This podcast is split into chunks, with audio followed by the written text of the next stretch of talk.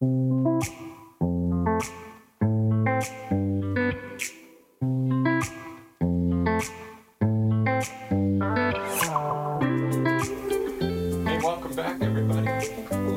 welcome back, everybody. It's time to meet the Hispanic business community here in Orange County.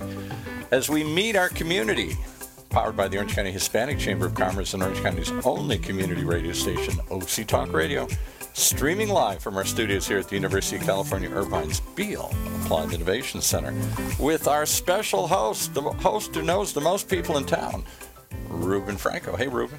Hey, Paul. Hey, thanks. And thanks everybody for being on today and listening today. And uh, for our community is your community. We created this podcast just to bring our community to everybody in our community and to uh, just be able to uh, have discussions with some of our great leaders here in our community. And today we have a fantastic person and leader here in our community. He's a co-founder of and board chair of the interim director as well of the Dragon Kim Foundation. He's a community activist. He's a philanthropist. He's a storyteller. He's a teacher.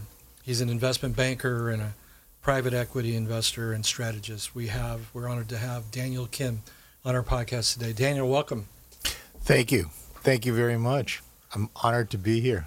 Thanks. And we always like to start our podcast by just asking our guests, tell us a little bit about yourself personally, your family, background. Sure. Again, uh, Daniel Kim. I, uh, I'm, I guess I'm Korean American. Uh, um, I was born in Korea and, you know, left when I was four years old, so I don't remember very much of the old country. I, I see myself very much as, uh, as, uh, as an American growing up here. I'm a son of a pastor, and so I had that history, all the good stuff, Yeah. and uh, some of, you know, the troubled youth as well, Sure. kind of rebelling. I went to UCLA, I studied philosophy and political science, and then uh, did my graduate work at Harvard. And uh, that's how I kind of ended up uh, on Wall Street in New York. My career was as an investment banker. That's what I was trained in. I had a great time doing that. I, I loved being an investment banker, and I still continue on consulting role and sometimes in an advisory role, depending on situations. I do less of that now. I ran a, um, a private equity fund, a small private equity fund. Uh, and again, I, I still, uh, what I focused on there was turnaround situations. And then all of a sudden, eight years ago, my life took a big turn. My family, we were, we were camping up in Yosemite, and, you know, due to uh, a tragic accident, we lost our son, Dragon, in the middle of the night while he was sleeping. He and a very close friend of his. Uh, and then, you know, and, and what sounded like a big, gigantic explosion really ended up being a big explosion in, in our lives. So, and for the last eight years since then, we, you know, uh, Dragon's mom and I started the Dragon Kim Foundation, obviously named after Right. our son. Yeah. And that's what we've been focusing on. That's what I've been focusing on. It gave both of us new direction, new inspiration, new purpose in life.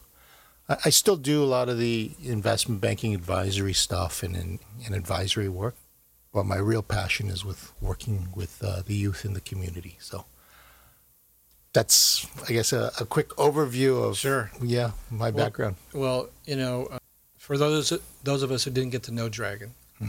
uh, I know he went to OCSA. Tell us about your son. I mean, obviously, this is a passion of yours, and you're doing this to honor him. Uh, tell us a little about about Dragon and what he was like, and all the great things that he was accomplishing as a young man. Hmm. Dragon was a couple months shy of his 15th birthday. You know, every time I think about it, obviously, and it, it hits me, all I want to do is cry. Sure, And many times I, I will still go to sleep crying sure, and waking up thinking and hoping that it's just a bad dream and realizing that it's not. What I miss most about Dragon is uh, he was an incredible young man. And to me, I will use the present tense. He is an incredible young man.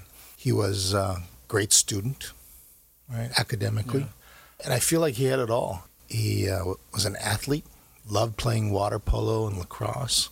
And quite frankly, those are the sports that I played, and so I kind of pushed him into okay. it. yeah, not a lot out here normally, but and water polo is a tough, tough uh, sport. Yeah. Well, There, there's a there's a lot of kids playing, and, and, and certainly lacrosse is growing. Yeah, absolutely. And then, uh, but he loved music.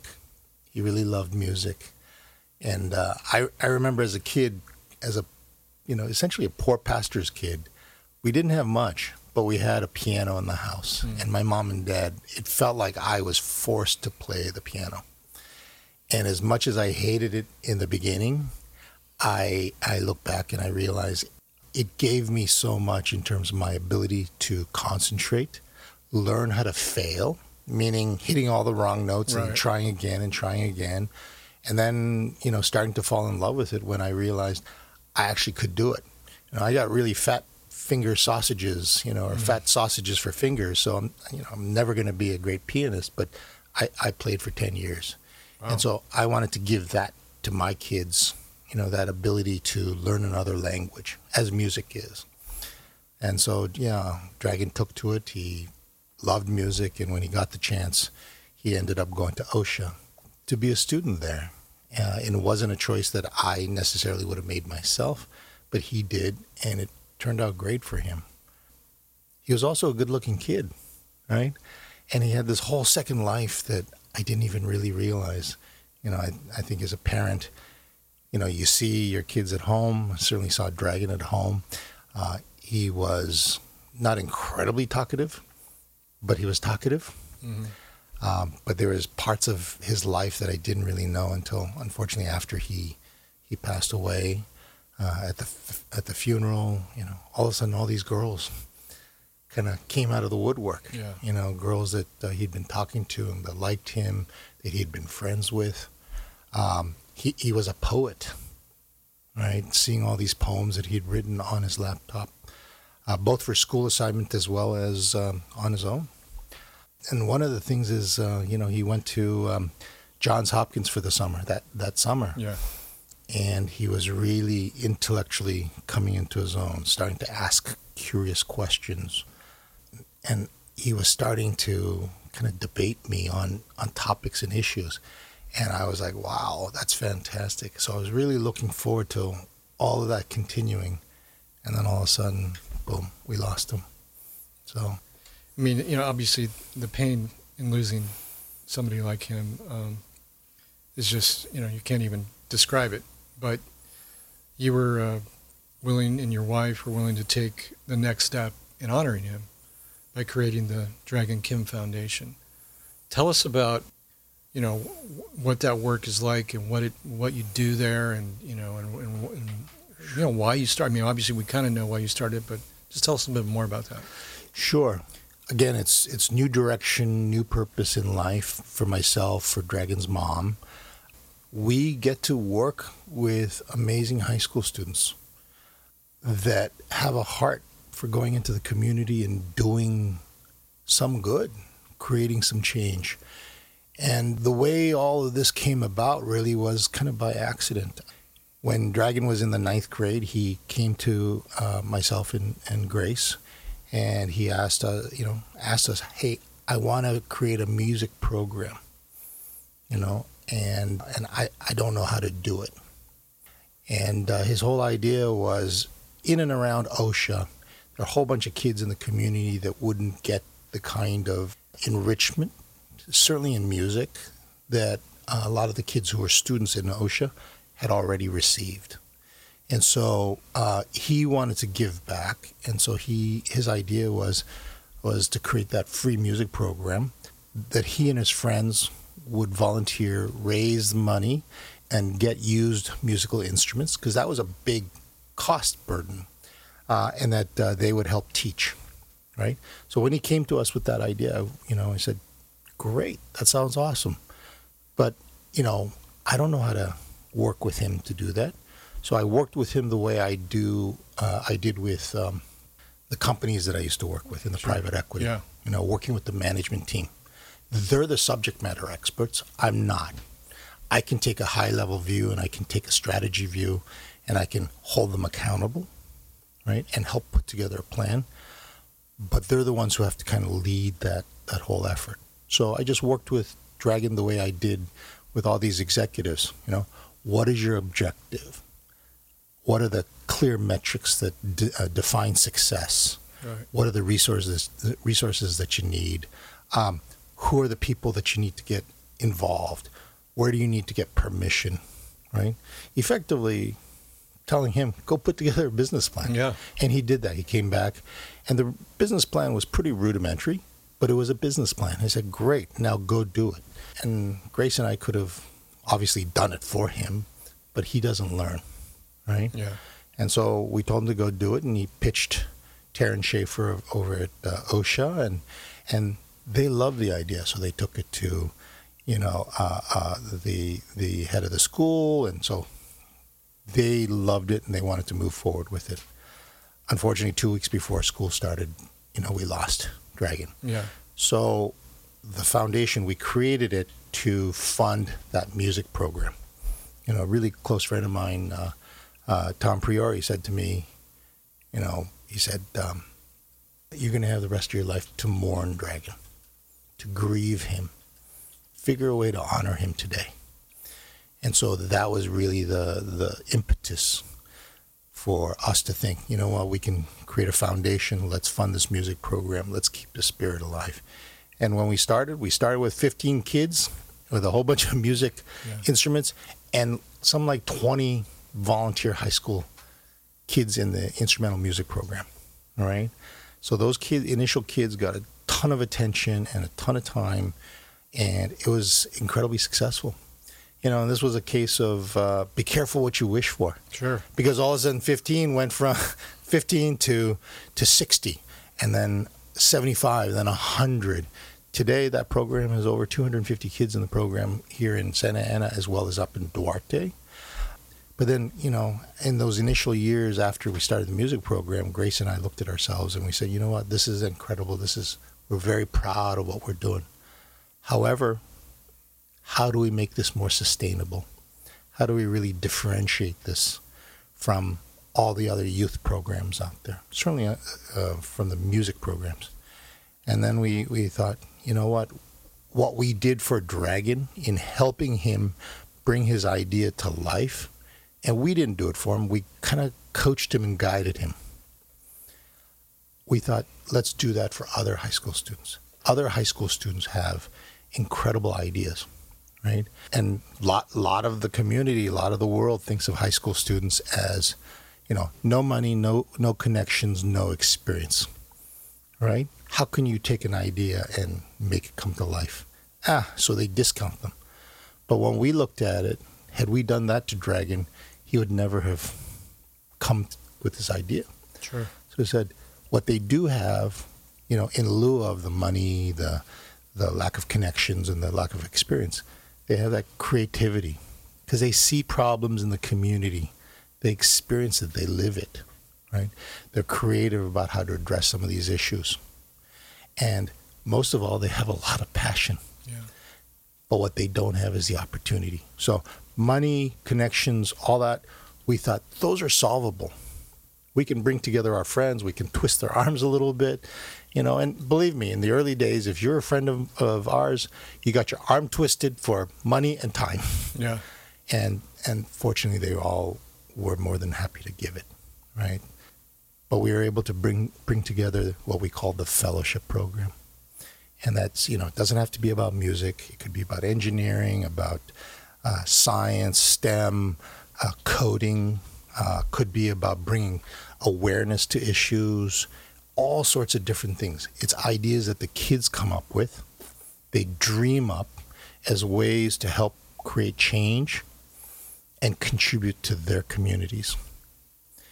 And um, yeah, so the program now is is is all about that. It's it's uh, providing intensive leadership training, business training. We call that an MBA in a box. Okay. right? Yeah. you know, stuff that I didn't even really learn until I was probably late 20s, early 30s, Yeah. right? And we hook them up with a mentor that they work with for the entirety of the, the six month program. And we fund them up to $5,000. So they have to put together a plan and they, they put together a budget that they submit. And once the budget is approved, we start funding that up to $5,000. So it's high school students with a mentor who holds them accountable, who uh, is their advisor. But it's their idea. They're the leaders. It's their inspiration. And they get to take this idea, to plan it out, and they get to make it come to life. And we get to be there to help them, support them, and witness what happens. And in the entirety of the program, when these kids go out and they make an impact in their community, it is incredibly touching, right? And and these kids come from all over the place. You know, whether it's less economically advantaged communities or families to kids some kids who do come from private schools, right? It's a very very diverse group of kids. Uh, but they all come together, they create this team in the cohort and they all realize, you know what? We're all so different, but we're all the same. That's right. Yeah. That's right. Hey, if you're just joining us, uh, we're uh, pleased to have as our guest today Mr. Daniel Kim from the Dragon Kim Foundation. Um, you have an upcoming event coming up, I think, on September 9th. You want to Cor- tell us a little bit about what that event is like and what uh, what you do? Sure. So, you know, if you can imagine this whole kind of six, sometimes seven month program, uh, the kids get trained, and then in the summer they go execute their projects, make that impact, create that change in the community. And then at the end of the summer, they come back with a big celebration in their graduation. We just had graduation for California. Yeah. this next week or this particular weekend, we're going to have graduation out in Nevada for the Nevada and Arizona cohort.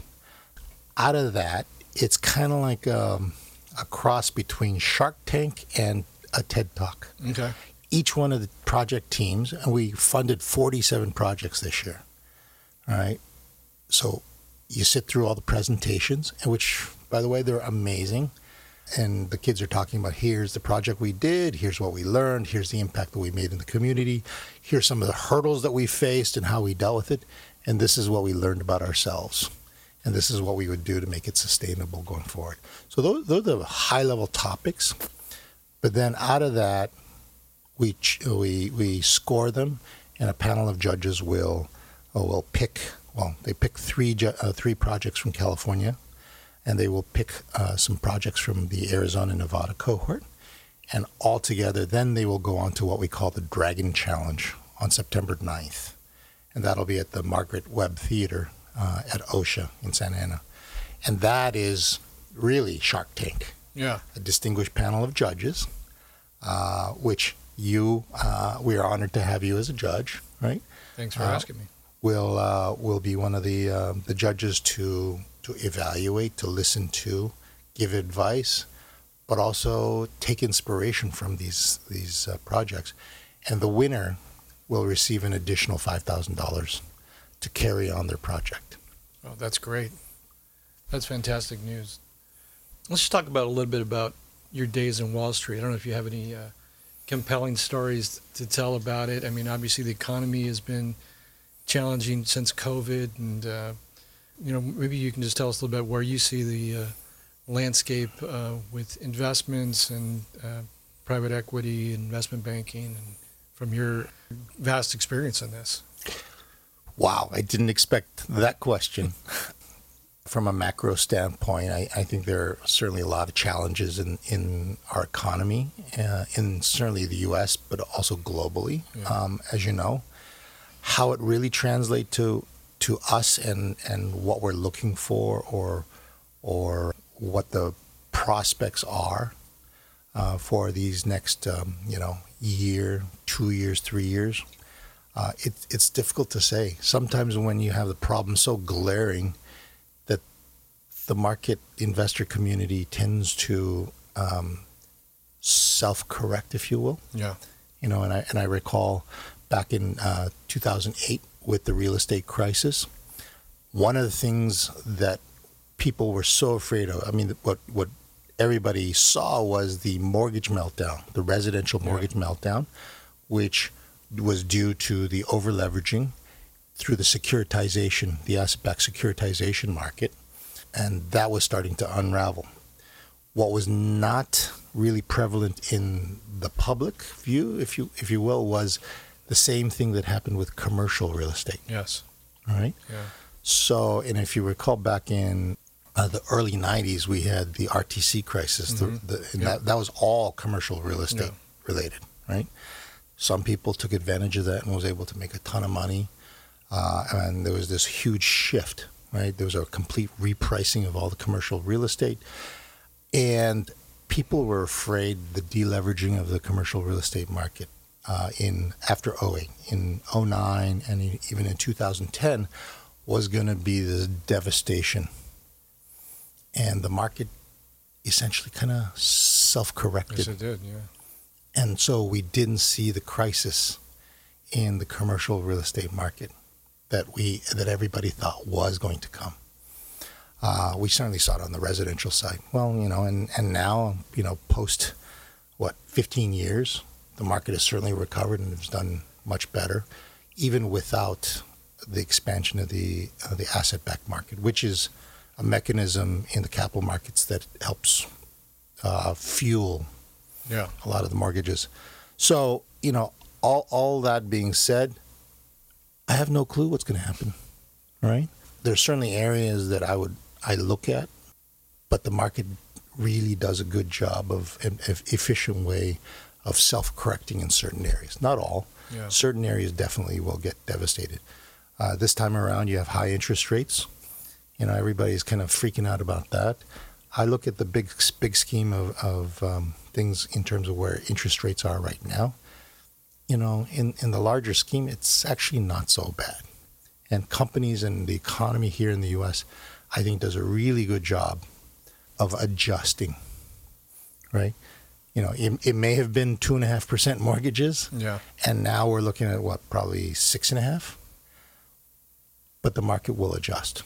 Companies will adjust to higher interest rates, lower interest rates, higher costs. You know, whether it's um, materials, supplies, uh, or whether it's labor, right? But they will adjust, and and I think that's what you're you're seeing here. It's not comfortable for everybody, but there's certainly opportunities. One of the areas that we're really looking forward to, or that I'm really looking forward to, is actually innovation in technology, uh, uh, specifically environmental technology. Mhm. Right? I, I think there's a whole vast amount of resources that are devoted there. It's drawing in entrepreneurs, innovators, scientists, engineers, um, business people, problem solvers, trying to address some of the big major issues. And that's where I would look to invest. Yeah. Some of that some of that work's being happened right here in our building, in the Oh, the. Innovation Center. So it's Yep. at UCI. So it's pretty uh, pretty amazing that you that you say that. It's yeah. It's, it's interesting discussion too, just on where office space goes. Obviously, there's some challenges with people coming back to work and working out of an office or working from home, and what that's going to do to the market. So that asset class is definitely has its challenges compared to others, and so there's. I mean, that's a whole. That would be a long discussion on all, all that kind of stuff. But absolutely. we do appreciate your insight. What What do you think? You know, you learned from being an investment banker or private equity that's helping you with what you're doing now with these kids. I mean, what what are you what are you able to kind of bring to the table to them that you learned there on Wall Street? I, I think it what I employ almost every day is a sense of um, trying to understand things from a not a thirty five thousand foot level, but a kind of ten thousand foot level of strategy, right, uh, and tactical execution. So, again, as I said earlier, I approached Dragon's whole proposal for a music program. Not that I was going to do it, but asking, you know, being able to take that 10,000 foot view and helping him think through the strategy piece of it. And so, and, and that's one of the things I, I did a lot of, both as, um, you know, as uh, the corporate finance Uh, uh, investment banker, Yeah. or quite frankly, I also had a long career as a, as a bond trader on the mm. capital market side. So being able to look at that, assess it, make decisions, and implement it, or put a strategy together. So it's the strategy piece, and then my work as a private equity person, going down to say the five thousand foot level, Mm. right? And going in, analyzing companies, understanding management teams, understanding business objectives, understanding the strategic financing piece of it, right? And helping the management team work through that, right? They're in the weeds, if you will, uh, all the time. And that's, quite frankly, some of the issues that create the problems, too. So I can take a step back and help them see that. And but my ability to go in and work with them, but yet without getting caught in the weeds myself, really is is the design of the program that we have for these high school students in their projects. I don't want to tell them what to do. They come to us with their idea. They, in, in a sense, are the subject matter experts. Right. Right. And so I can sit there and uh, ask them questions, challenge them, right, without getting into a debate of right or wrong, right? I can challenge them. Uh, I can ask them what other ways you can address this, empower their creativity, their power, uh, um, their um, problem-solving skills, right? And so, you know, and that, that's quite frankly the exact way I approached private equity. Uh, so, and that that's the way we ended up designing the curriculum. Yeah, uh, you know, a lot of times too, when you're when you're mentoring students, at least I've found, there's kind of a reverse mentorship that happens, right? So anything anything that you've learned from some of your students that they taught you while you were mentoring them. Yeah. I hate to say it, but you know, I too was guilty of thinking that high school students, you know, are high school students. Right you know that their capacity and their ability is was pretty limited right? And then in working with my own son dragon and then subsequently my, my daughter hannah and working with all these other kids i realized wow their ideas are incredible right? Super intuitive creative uh, and they have passion. A lot of it is undirected passion sure. and that's okay. Yeah. But that was probably the biggest lesson that I learned is that these kids actually could do it. And so out of that, one of the biggest lessons for me is be open minded. Right? There's there's a lot that these kids there's a lot of wisdom in these kids if we're willing to uh, let our own egos aside yeah. and to be willing to learn. Right? And you know, part of my job, you know, on Wall Street was to think that I knew it all. Right? Having done the analysis, having put together the strategy and do you know putting together that that uh, all that analysis, and that somehow I was right or my team was right, and then you know and then to humbly realize you know what I wasn't or somebody else could teach me something. Yeah. Particularly a 15, 16 year old kid, right? And I use the word kid deliberately because that's kind of the attitude. But then you realize these 15, 16 year old leaders young adults could actually teach me a lot. That's great. Uh, we just have a few moments left. Are there any um, final words you'd like to share with our audience? Well, you know, yeah, that's a great question. Orange County, this is our home. This was Dragon's home. Yeah. And uh, we loved being here. You know, I got to I got to say this whole area. You know, before I had kids, I thought it's like, oh my God, how boring. And then all of a sudden, I, you know, Dragon, and I realized, oh my God, this is the greatest place on earth. Yeah.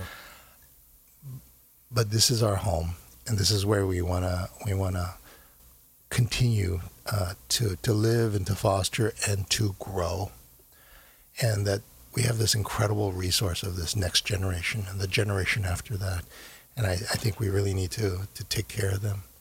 And so I invite everybody in the community to really be mindful of that and to help each other, empowering these kids.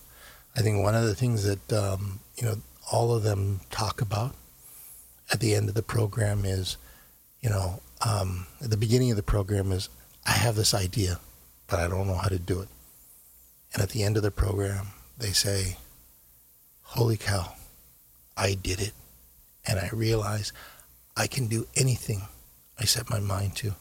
And right there is a huge transformation shift. And I, and I want them to take that through the rest of their lives. You know, that, that courage, that vulnerability, yeah. that risk taking, right? After all, that's what creates innovation, right? And change. And it's all part of leadership. And these kids have it in abundance. And, uh, you know, I don't get to, I don't get to have these talks with Dragon. But I get to work with these amazing kids and to be part of their transformation. So, yeah, thank you, Orange County. Thank you, California. Thank you for being on our show and, and, and, and sharing with you such an emotional and uh, beautiful uh, story about your son Dragon and all the work you're doing in the community for all these other students. Just thank you for that. And um, thank you to our audience for, for listening in today. And uh, do you have a website too you want to share with us as well? Sure. Uh, thank you. Uh, it's dragonkimfoundation.org. Uh, there's a ton of information on there. Uh, this next year, we plan to fund 60 projects across all of California, Nevada, and Arizona. And uh, if you have, you know, a young adult that has a care for the community, uh, even their idea doesn't have to be fully formed, you know, or some of it could be fully formed. It doesn't matter as long as they have that passion uh, and and desire to help the community. We'd love to talk to them. We'd love to be able to work with them. So, yeah, come check us out, please. Well, thank you. Thank you, Daniel. Thank you for being on our show, and thank you to everybody listening. Where our community is your community from the Orange County Hispanic Chamber of Commerce. Thank you. Thank you, Ruben. Thanks. Back to you, Paul. Well,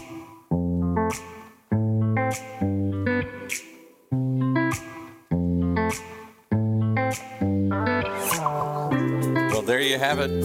Wow, a very powerful, emotional reason to tune in each and every time so that you don't miss any of the amazing members of our community here. Our community is your community. Each and every week, streaming live from our studios here at the University of California Irvine Beall Applied Innovation Center.